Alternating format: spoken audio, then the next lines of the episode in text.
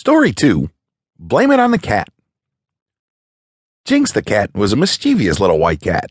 He loved to get into trouble and to do adventurous things. However, he often got into trouble because of the things that he did.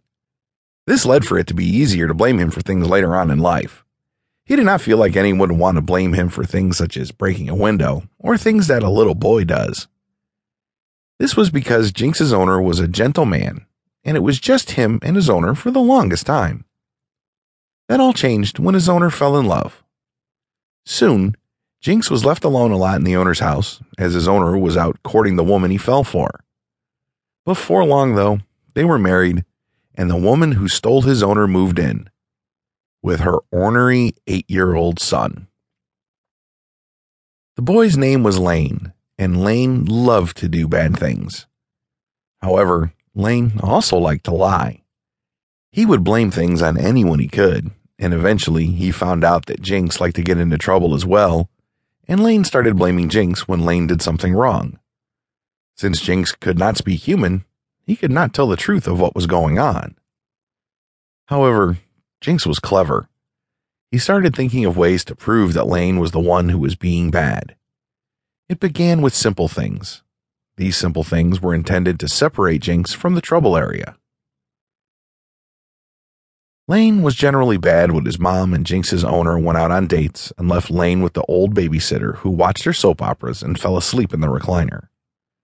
Lane would get into things like the cookie jar, paint, flour, mud, whatever he could get his hand on that he shouldn't, and a lot of times he would break something or make a big mess.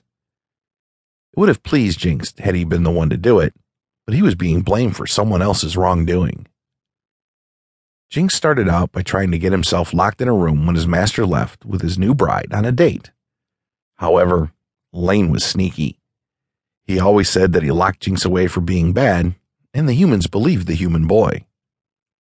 Jinx was always punished. He was stuck outside for an hour, and Jinx hated being outside. As the incidents occurred more, Jinx was stuck outside for longer periods of time. So next, Jinx started to try to place hints that it was Lane.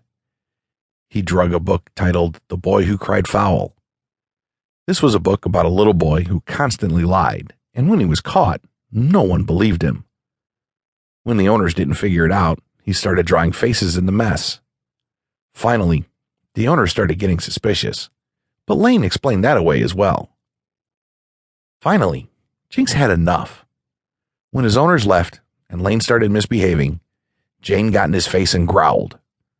He started making weird faces and scaring Lane. Lane was freaking out, hiding from Jinx when his mom and stepdad came home. They asked Lane what was wrong.